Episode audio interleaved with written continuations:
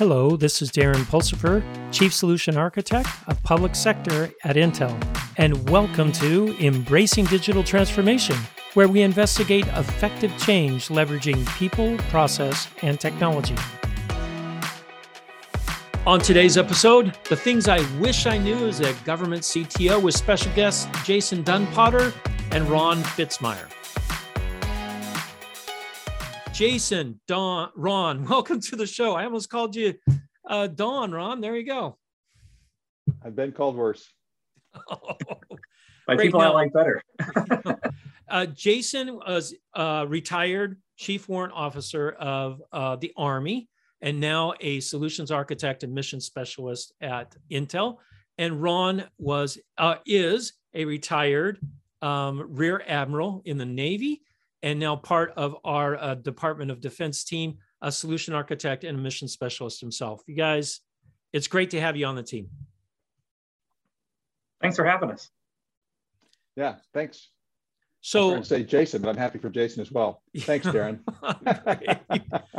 you can tell we have a lot of fun uh, with with uh, our team, and um, both of you have kind of run in the gamut of CTO at different levels in what in what you've been doing. So I, you know, one of my peers said, "Hey, Darren, you got to have these guys on the show. It's they there's lots to learn from them on when they were CTOs and now that you guys have been retired now for it's been like 4 months, 5 months now? 5 months for both of you, right? About that. Yep. Yep, yep. All right, so the first question goes to Jason. What have you learned in the last 5 months that you wish you knew when you were still in the military? Well, I uh, I wanted to start with saying thanks for having us on the podcast, but I will tell you that uh, we told this story to a, a, bunch of folks two weeks ago at a CTO summit. And we were like, first thing we said was, "Hey, I blame all of you, uh, industry partners, right? Absolutely blame all of you for all of the problems in the DoD, because you have solved all the technology problems, but you never told anybody. You have, you know, we've learned a lot about AI and cloud integrations and other people's servers versus true cloud operations. We've learned a lot about how you do business and industry and why that we just never got that in the DoD, especially uh, from the, speaking from the Army team. Um, we we could learn a lot from how you're already doing things, um, and I and I and I really got after them saying, hey, you got to get after this and, and start talking to people better. Okay, I'm going to drill you a little bit on that. So I want to reiterate, you're saying it's not about the products. You want to know how to use the products effectively, is what you're Correct. saying. Correct. Absolutely right? Like how, how better to integrate solutions because you have them. You already have designed, developed, optimized, and efficiency, you know, efficiency developed all these great capabilities that I've learned about in the last four or five months. I wish I knew about three, four years ago that we could have just rolled right in and went nuts with. Gotcha. So you you really want outcome selling. You you want us to tell you, you about outcomes and solutions, not points point products and hey, buy this buy this latest gizmo from us really its key is showing business use cases show us how you can solve a problem and actually understand the customer's problem. Um, so i think the largest concern is a lot of times folks come to these events and these trade shows and things and they don't understand they don't understand the customer's actual problem set right? They actually just understand their technology and they're pushing their technology which it's fantastic technology but you got to really understand what are they what problems do they have? What are they trying to solve? And, and like we said this during the thing as a CTO, you have two problems. The first is you have to know everything about every technology ever made. And then you have to learn how to change the culture of every member of your team to adapt into new technology. so you either change the people or you change the people, right? So at the end of the day, those are your two things. Industry could have just come in right behind you and said, hey, I can solve both of those problems by making the user experience easier to understand, you know, build the technology smarter, leaner, faster, and then also help get people on board by making it a smoother transition, right? By understanding what you're trying to solve. Okay, now this sounds like this is just an army problem. Is that right, Ron? No. Ron, come on, Ron, give us the truth on the Navy side. Is this is just the Army can't figure this out, right? Uh, yeah, I'm pretty sure it's an Army problem. No, no, seriously. it, uh, fr- frankly, I, I, would suggest it's it's universal. I, I, I yeah. can't tell you from you know my early part of the career as an engineer uh, I saw signs of this. And then as you kind of, you know, mature through your career over time, you see it in different ways. But just if I can give sort of a, a silly example of this, sitting down, I, you know, running an organization where I have have the, the folks who say, okay, I'm the operator. I've got to go out and execute a mission. And then I have, if you will, the engineers. And sometimes those could be inside government, and most of the time they're usually industry that's supporting us, right? And to have the conversation between the two, it kind of reminds me, I go back to what you know my mom used to say growing up, right? Is that God gave you two ears and one mouth, use them in that proportion, and you'll be much better off for it. We have such a tendency for the technology folks to want to tell the operators what about the technology rather than hearing what's the operational and mission outcome that you're looking for and, and vice versa sometimes you have the the government side as i'll say the operator if you will that wants to tell the technology folks just give me the following right and and more often than not they're both half right and half wrong and so i think the challenge that i saw from inside the government was trying to learn how to get industry to come alongside as a mission solution partner and bring their technology into that so that I could help inform them from the mission standpoint and they could better inform my team on how to apply their technology into my mission. So I think Jason made a great point. Great technology, but without an understanding of how you're going to solve the actual mission problem, which means you have to understand the mission space, uh, almost always uh, creates a potential train wreck. So this is one of the reasons why Intel actually hired you guys because you understand the mission space so well. And now we're training you up on all this technology and stuff. Um, so it, to me, it sounds like um, walking in someone else's shoes is really important here, right? I think that's sure. a great way to describe it.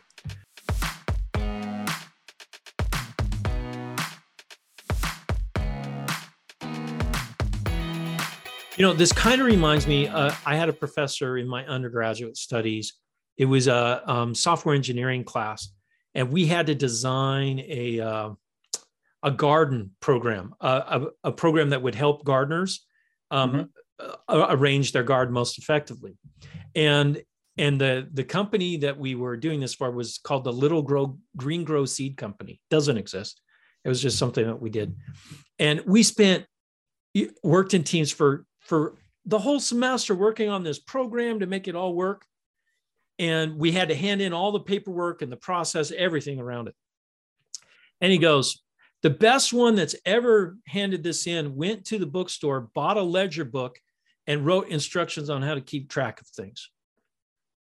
And we spent hundreds of hours working on this because we were all about technology without asking the prod the the mission specialist without asking them what are you doing here? What's your pro what's your problem? So we we learned a valuable lesson. And he did that on purpose obviously because he wanted us to say you have to listen to the customer. And that's what you guys are telling telling me now right absolutely. I think the other thing is that uh, from a technology standpoint we talked about this a lot. User experience is everything. If you know if we don't have enough workforce we will never have enough workforce at the skill level that you need to do all of the things that you need to do especially in cybersecurity especially in integration.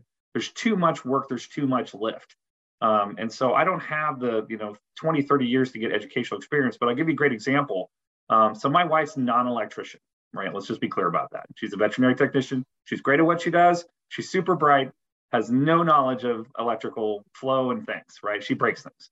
But what's really great is when the power goes out and the lights are off and she flips on the switches and nothing happens, the first thing she does is grabs a flashlight, goes to the garage, flips the master circuit breaker, right?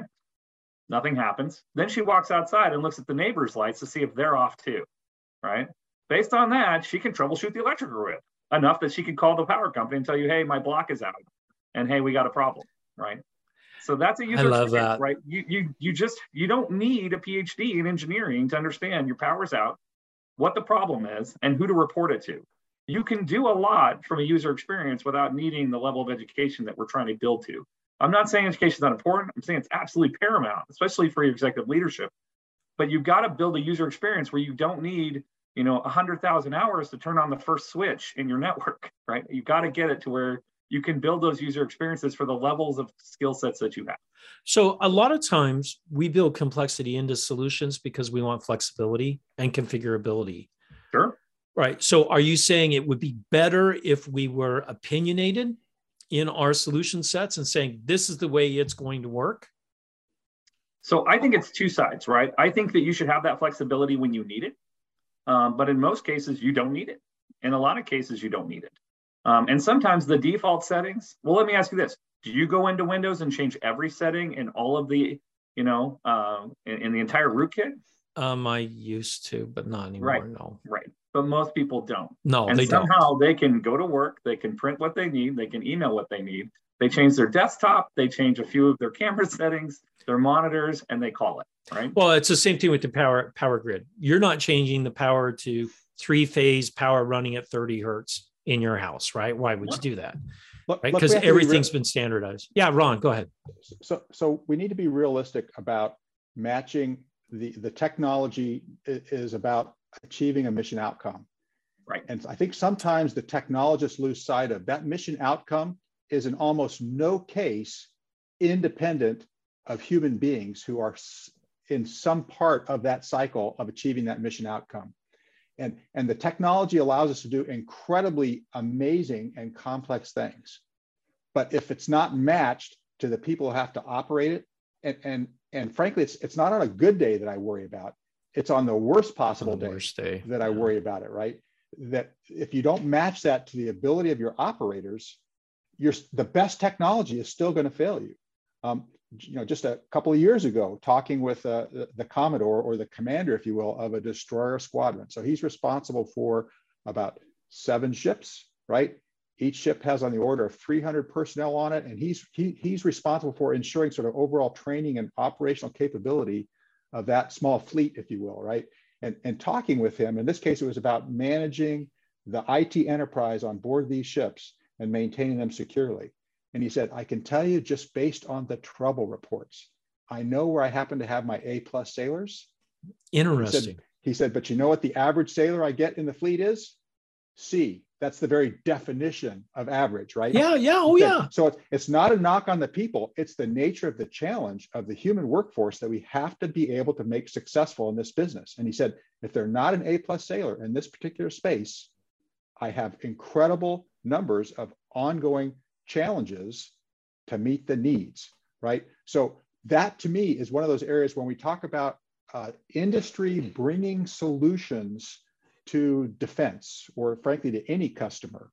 It, it's you need to understand the entire space. Understanding the mission is not just the technological uh, technological needs of the mission, it's how you're going to operate in that space. And in almost every case, that involves the people that have to be part of that.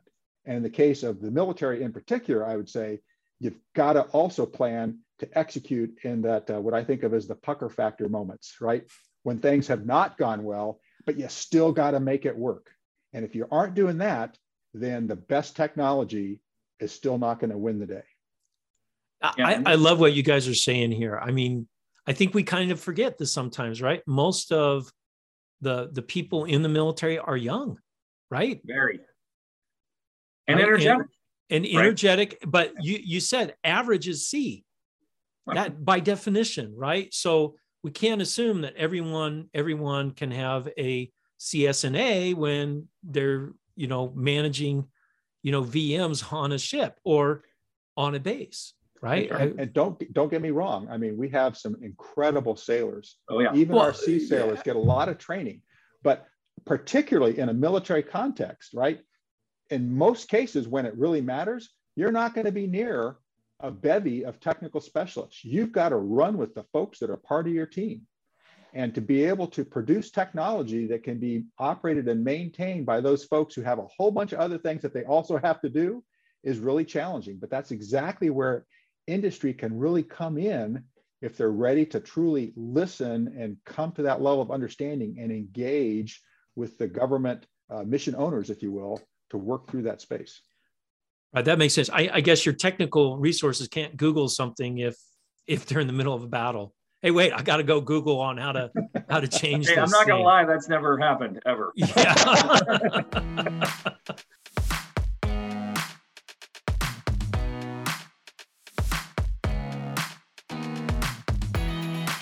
Let's talk about, and I always ask, and you guys know I ask this all the time of you guys that are retired um, first off, thank you for your service. I can't thank you enough.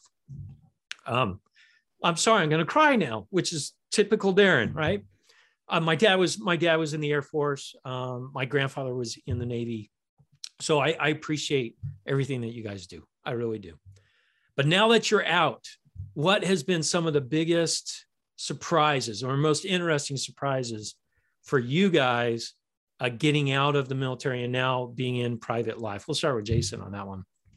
So I will tell you, I was really surprised about the culture at Intel.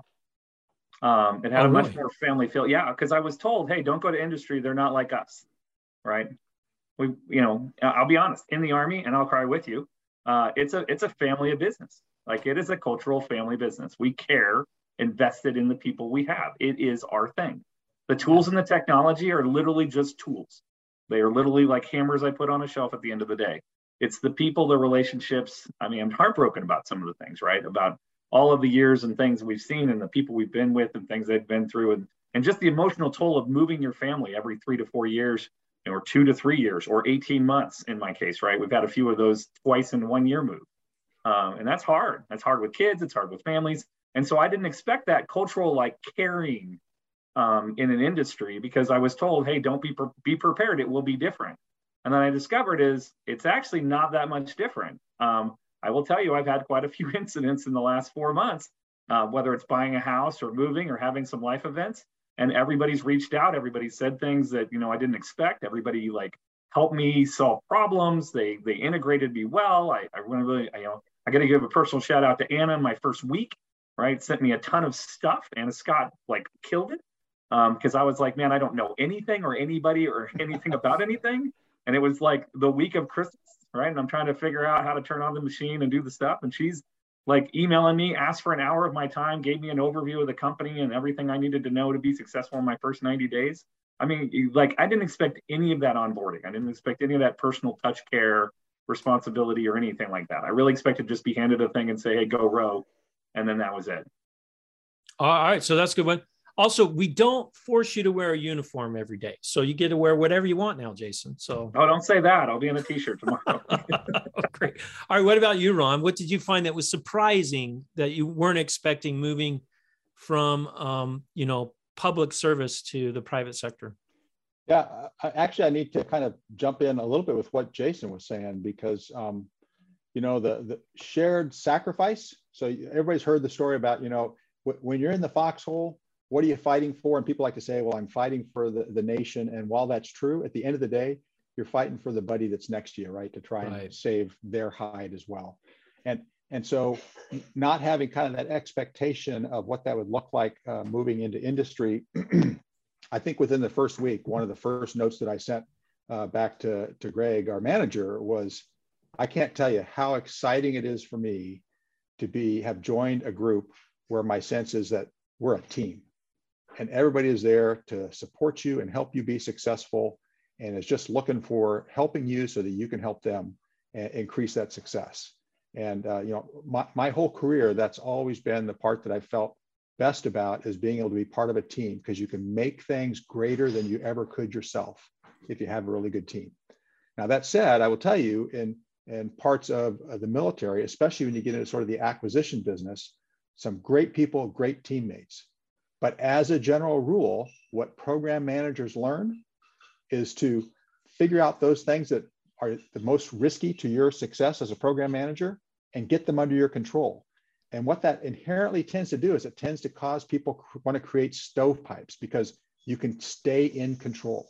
Where, where really being part of a dynamic team requires being willing to, I'll say, put yourself at risk because you're, you're now counting on somebody else for stuff that otherwise you'd like to control yourself but the benefit of it is just incredible. And so I, I've always thought that was the space I wanted to be in. And when I've had those kinds of opportunities, it's been great. But I, I was uh, happily surprised coming into Intel just within the first few days of just sort of seeing that, that broad attitude of we're all in this together. How do we help each other uh, make this work? So you know, that it, truly delightful. It is unique to Intel, frankly. I have to tell you, I've I've uh, been at Intel for 12 years, and I've been working in the industry for more than 12 years, obviously, with my white hair, everyone could see that. Um, but yeah, it's unique at Intel, especially in this public sector team. We're all out here to to help. And, and I really think our mission at Intel Public Sector is to help our government become more effective and efficient in, in mission. And I truly believe that. Darren, if I can add to that, that while it, it wasn't a surprise, to me, it was a condition of me coming to Intel. When oh, I, I love that. Inter, when I was interviewing, yeah. one of the points that I, I tried to make is I'm, I'm looking for, uh, you know, I'm ending my government career. I'm not ending my professional career. This is just a transition for me. And I will tell you the thing that I've always valued about in my career is service, and in particular, national service, right? And, and so I'm looking for this next part of my career where I can still be engaged, but from a different perspective. And so that notion of being able to come to a place that says, our job is not merely to quote, sell Intel product. Of course, you expect that to happen. That's at the end of the day, it is a business but our job is to help the customer solve mission challenges. Yeah. And, and, and sometimes that even means this is what we think you need. And today, if the best answer is not exactly what we have to offer you, I want to make sure that that customer knows what their best options are. Now, I believe that Intel will continue to evolve and be, you know, the world-class leader in this space. And so I feel good about being part of this team. That said, I came because I was told we need you to help inform the customer so that they can get the best possible capability to solve their mission needs. To- to- One totally caveat that though. Yeah, but yeah. caveat though is also to tell Intel what the customer really needs. That's yeah, the, right? that's the feedback, so that's, right? So the, the Intel can continue to evolve. And, had the same conversation with our leadership when I came on board. Same thing. Is like, look, I'm here to solve problems, right, with technology we haven't created yet, for customers that don't know they need it yet, right? And if you can get that byline in there, that's really what I think we're doing every day. And I, I, really realize that it's it's been a huge, it's already been a huge impact because the way we talk to customers and the way that, you know, we say customers, I'm talking about partners through to the DoD. Um, and so a lot of times we're shaping the discussions before they even have them with the customers, their customers, right? Um, by having it, we're, we're playing it from both sides. So it's really convenient for everybody to, and it's really getting after the problem, getting things, making things better.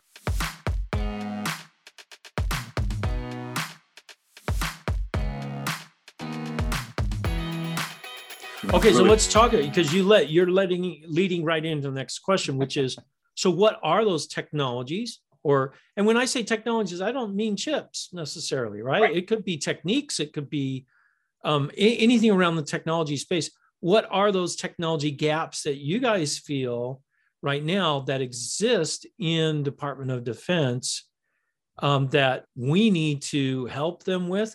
or maybe we still even have the gaps at, at Intel. So let's start with you on this one, Jason. So do you have time for all of that? Because it's going to be a minute, right? So, yeah. well, I'll, hey, I can edit. I can edit later. No big deal. So first and foremost, cloud operations going forward are changing dynamically, right? And and DoD, Air Force is leading the effort, doing a huge deal. Navy's right behind them. Army's kind of playing the catch-up game because they saw risk, right? And they didn't want to spend resources into risk because they saw Air Force trip up in the beginning. Um, and they learn, right? You learn by doing. You go in there, you don't know things, you got to figure it out. Um, one example was cloud operations, right? Anything that has to do with cloud efficiencies, cloud optimization. Look, I don't want commanders in the battlefield do not want to rely on a cloud solution to provide them capability. They're risk averse. These folks have to go out into harm's way. They have to deal with, you know, deal with DDIL, right? If you don't, and I'll, I'll break this down, right? Denied, you know, environments where you don't have connectivity. And then, by the way, we told this to CTOs. Everyone deals with DDIL. Everyone. If you've got a microwave in a break room and you ever put a Wi-Fi router in there, you know what DDIL is, right? It could be the weather capabilities. It doesn't have to be an enemy force. Um, weather and, and atmospherics and things can cause you all kinds of havoc, or you know, just too many people move into one town outside of Austin, and now you don't have Wi-Fi coverage. Um, you know, DDIL as we know it. Um, so for for that example, though, um, I told the commander, I said, look, I don't want to give you a 10,000 mile screwdriver to solve your problem. What I want you to do is you bring your screwdriver forward and then I'll have a toolbox on standby when you need a different tool to help you do what you got to do. And so that's one thing. I really think that uh, Intel's done a lot of work in cloud. I had no idea the level of depth that you guys had worked out. Um, it's not an, you know, we used to call it OPS, just other people's servers right? it's not. Um, and so also understanding the form, you have to refactor, you have to retrain, you have to relearn all that, all that work that goes into true cloud operations and the benefits you get from edge to cloud capability, where you can do it on the edge. You can also bring it back so your headquarters in the rear can bring you more capability forward, real time, real information. You can get the information you need um, to the right people at the right time. So everybody has what we call situational awareness and an operational picture of what's happening. uh, because you know the last thing you want to do is stop what you're doing to pick up the radio and then call back to headquarters and try to explain to them what you're doing while you're doing it right? Right yeah no no exactly exactly. that's a real thing right? What we call salute reports size size activity location unit time and equipment. You have to give that real time as you move through the battle space of what you're doing. Um, and so that that's emotional for a commander versus having somebody who sits behind you in direct support mode like hey i bring all these resources forward um, and I, I know what you need. I know you need more medical. I know you need more logistics. You're out of out of instead of asking, it shows up. It just shows up. It's just magically there, and I can forecast your needs based on what you're doing. And it, and it, I don't care if you're doing a humanitarian disaster recovery, right? Like when Haiti, you know, turned into a pumpkin because we had a giant hurricane blow through, and all of a sudden I'm dispatching troops from all over the world to try to get down there to help out. I've got to jump in a satellite communications farm, you know, because there is no infrastructure left. Um, and so, you know, having someone on the ground who says, "Hey, I need things," instead of somebody else in a rear headquarters watching them and say, "Oh, he needs things," or "She needs things," and pushing those things at the right time. Um, it, so, if if if I were to boil that all up together, it sounds like situational awareness, cloud operations is a good way to kind of bundle that all together. Absolutely. Right. Uh-huh. Um, okay. So so that's our first one: situational yep. awareness, DDIL, cloud operations in these crazy environments. What about you, Ron? What's the next one? Well, I, I guess I would describe it in uh, two terms, right? Understanding what what when we talk about mobility, using the technology to enable operations in this highly mobile environment where you want to push that capability all the way to the edge and do it securely. Um, it makes me think of a couple things.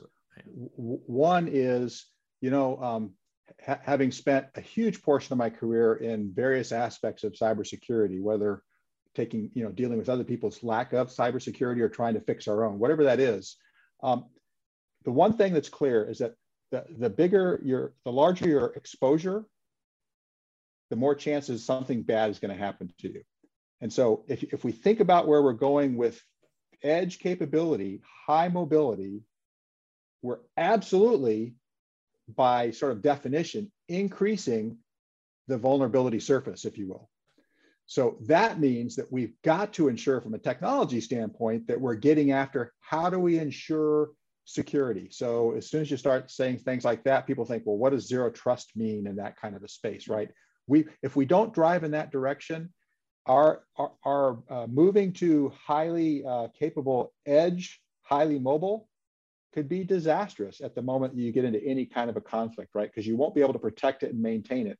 As Jason referenced, you know, the DDIL issue is huge, but it's also when you're connected, but the people you don't want to be connected to, right? There, so there's that entire space of mobility, capability to the edge, but it's got to be secure. And it's so, got to be secure against that increased vulnerability uh, surface. So is it worth it? I mean, Absolutely. that's a huge risk, no right? It, well, it, but it is. It's it's a huge risk, and you know the the risk averseness that you mentioned earlier, Jason. And I'm in the battlefield, and now I had to worry about some guy sending me erroneous data into into my you know troops or into a ship or an aircraft sitting out. I mean, is that worth it, or should I just use something that is I already am familiar with? No, so, so I will tell you, we've had this conversation for years across the Army spectrum for sure, right? And, and tactical operations. Like I've lived in an environment where we trust the data inherently, right? DoD is willing to spend an exuberant amount of time, resources, money, and capital to get that security because that is how they win. We always win with information. We have the technology to win every ground fight, every air fight, every sea lane because of our technology advances. It's not because the size of our armies. It's not because it's the die-hardness of our armies, like the the emotional, you know, the level of commitment that goes into winning and fighting and, and supporting. It's and it's not just battlefield stuff; it's everything, right? I don't care if you're doing FEMA support missions in in, in New Orleans, right? They, these are the kinds of things we persevere. When the nation gets in trouble and picks up the 911 Everyone call, steps the up, DoD yeah. picks up the phone, right? Yes, sir. What do you need? Right, and then we move out everything in every way. And I don't care if it's a carrier providing nuclear power to the city, which people don't realize they can do, or everything else, right? We bring field hospitals during, you know, COVID. Whatever you need, you call, we haul. Um, but at the end of the day, understanding that that technology advancement is critical to operations. So we have to have it.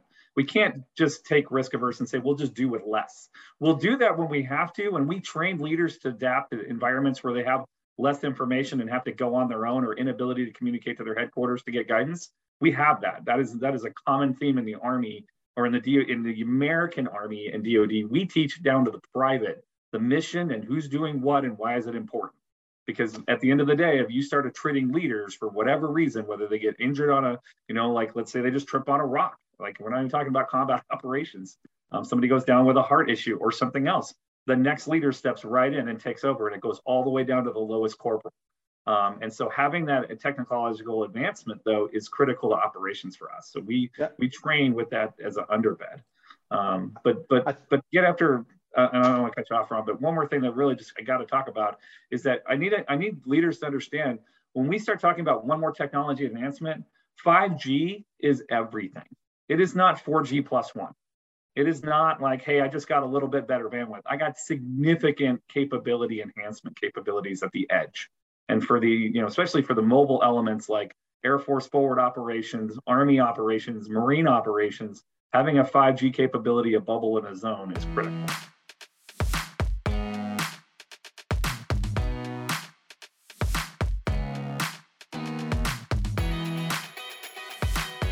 So I think if you bring it up to a strategic level for just a minute, okay, let's, sure. let's think about this for a minute. Um, one of the highest priorities from national defense for this country is we never want to have to fight an adversary on our home territory. Right. Yet, we also have to deal with the fact that uh, some of our adversaries, either you can use the, the old phrase that was actually a, a Russian general, you know, quantity has a quality all its own and we have to we have to recognize that reality right with some of our potential adversaries as well as the fact that if we're never going to fight a home game which we hope to never have to do that that means that if we ever do have to get into a conflict we want to be an away game. And in order for us to be capable of fighting that away game with our adversaries who also are increasing their technology and in some cases use that quantity factor we've got to be that much more capable so I think we have no choice but to continue providing increased capability to our national defense forces in order to be able to make that happen. And to do that, we've absolutely got to move into the space we've been talking about here with the, with the capability to the edge, highly secure, despite the fact that it represents, if you, from the classic standpoint, you know, in, increased uh, vulnerability exposure. We've got to solve those problems at the technology level so that the operators can trust what we give them and can use it effectively in that away game environment, which includes the DDIL challenges and all the things that come with that. And I, I think we have no other option but to continue, continue driving that direction. So how this is great because you guys have covered what three of the six pillars that I out I'm out there pounding on, right? Security, advanced comms, which 5G, and uh, multi-cloud operations, right? So I mean these these are these are three big ones. What about the other ones that are on my list? Well, Edge, we talked about Edge, but what AI. about AI? Yeah, thank no, you, Jason. AI. So AI is everything, right? So what we've seen Intel and other partners work on in AI project spaces is amazing. They're doing amazing work in AI. I will tell you, the DoD is slow to adapt to a technology they don't understand because they don't have enough of the right peoples in the right rooms uh, because they don't have the backgrounds. You're not going to go to Army Ranger School and come out as an AI expert. It's oh, just no, not. That's not right? your job, right? right? It's not your job, right? And so understand this. So that's a that's a leader problem. Is that we need more people who understand the real problem. They had the same problem with cybersecurity for years, and we're just getting after it now with an entire uh, DoD effort for cybercom has stood up. They've got all of the services involved. They've made a you know five seven years ago they made a huge shift and said we're just going to dedicate a large chunk of our communications and capabilities to offensive and defensive cyber operations and said, listen, we've got to protect the DoD. We have to. We have we are nested in, in technology and we have to protect ourselves and we have to bring that level up significantly. Um, I would say that they have to do the same level of investment, not necessarily to that that depth, but they definitely need to spend some hard um, resources on AI operations and understand this. It is going to change how we do business. It is going so to think, change everything. Yes. So, so, so I, th- I, think a, a, couple key points. One, just having spent my last couple of years uh, before I retired uh, in, in the nuclear part of the business, one thing everybody should know as soon as we start talking AI from a defense standpoint, you know, by policy, the US is committed that we will never take the human out of that critical decision loop, right? Otherwise, we have Skynet. Be, we don't want always, Skynet. There will always no be Skynet. a human decision. That said, the complexity that we've just been talking about of the, these technologies to provide capability to the, the warfighter, the capability to the mission, in and of themselves, artificial intelligence could be hugely valuable and has proven it in different places to actually ensure the technology, I'll say, can dynamically adapt as required to provide that decision maker the information and insights in a way that, that reduces their cognitive load so that they can actually have clearer situational awareness and be better prepared to make well-informed decisions in a highly timely fashion. So there's huge opportunity for AI. AI is not about quote Skynet. I mean, maybe some people think it is, but that's not the point. It, it, no. it, AI provides value in all these other ways to improve the ability of the human to make better, faster decisions. That's the kind of space that we've got to drive in. So it kind well, of takes away all of the, there's so much data now, right? Right. So you guys are seeing AI as kind of a way of filtering down that data or uh, compiling it into something that a human can actually work with. So ISR, right? Intelligence, surveillance, reconnaissance information is massive. There's a massive amount of data coming in from millions of different data points, whether it's human intelligence, you know, uh, imagery, whatever. Having an AI engine help facilitate that is one thing. But I'm talking about everything, logistics, right? Predictive mm-hmm. maintenance. Like how long is that truck tire going to last before you need a new truck tire? Right? I can do predictive maintenance because everybody knows the law, you know, the the you know the the art of war, right? Yeah, the army walks on its stomach, right? If you don't have the things you need when you need them, you're not moving anywhere. People ask me, why did Gulf War One take so long? Because you know it's not that far to Baghdad. I said, well, we had to stop four times for gas right? So I would jump forward, I would drive to the end of my gas tank, I would stop, and then we would wait patiently for the trucks to get there, and then fill back up, and then continue on our efforts. Right? In, in Iraq, weren't there just oil fields everywhere? Just yeah, yeah. Well, it's, fields, it's, right? it's complicated, right? yeah. So.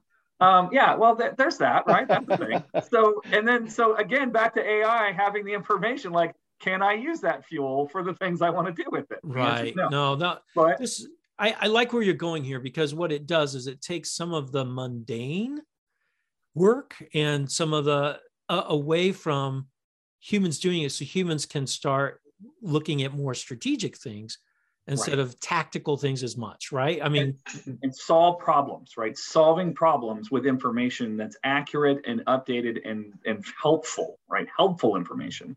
Um, i have a great example of this human resources you know stuff.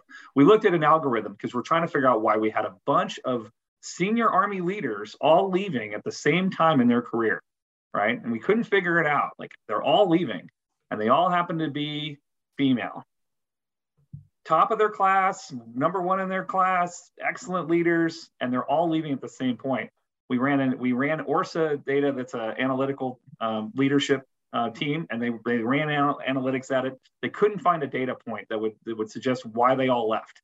Um, and then we realized they turned 30 and they started making life decisions for their families about do I want to go off and have children? Is that conducive for military operations? What do I want to do? And the Army spent a lot of time and resources trying to figure out how do I retain that top tier talent and make sure they can still be productive in their lives, right? In their personal lives and what they really wanted to do. And so the Army took a hard look at that and said, we should probably address this, right? But it took months of hard data analytic. AI would have figured it out in four minutes. They're all the same age brackets, right? And put about and, and pulled out one red line and said, this is the one common denominator out of all the other data that you have. Um, and it would have taken an AI engine probably the split hair of a second to figure that out. And it took us like. So th- this is, I, I, like that you're bringing this up because it can be for personnel, it can right. be for logistics, for battle, for there's lots of places where AI can can fit lots. in in the military and also in in business as well, right? This is not just uh, military. So, well, hey guys, this has been great. You've taught me some things. You made me cry. Thank you. You're the first guest that have ever made me cry on this show. On my other show with my wife, I cry all the time. So you guys should watch that one.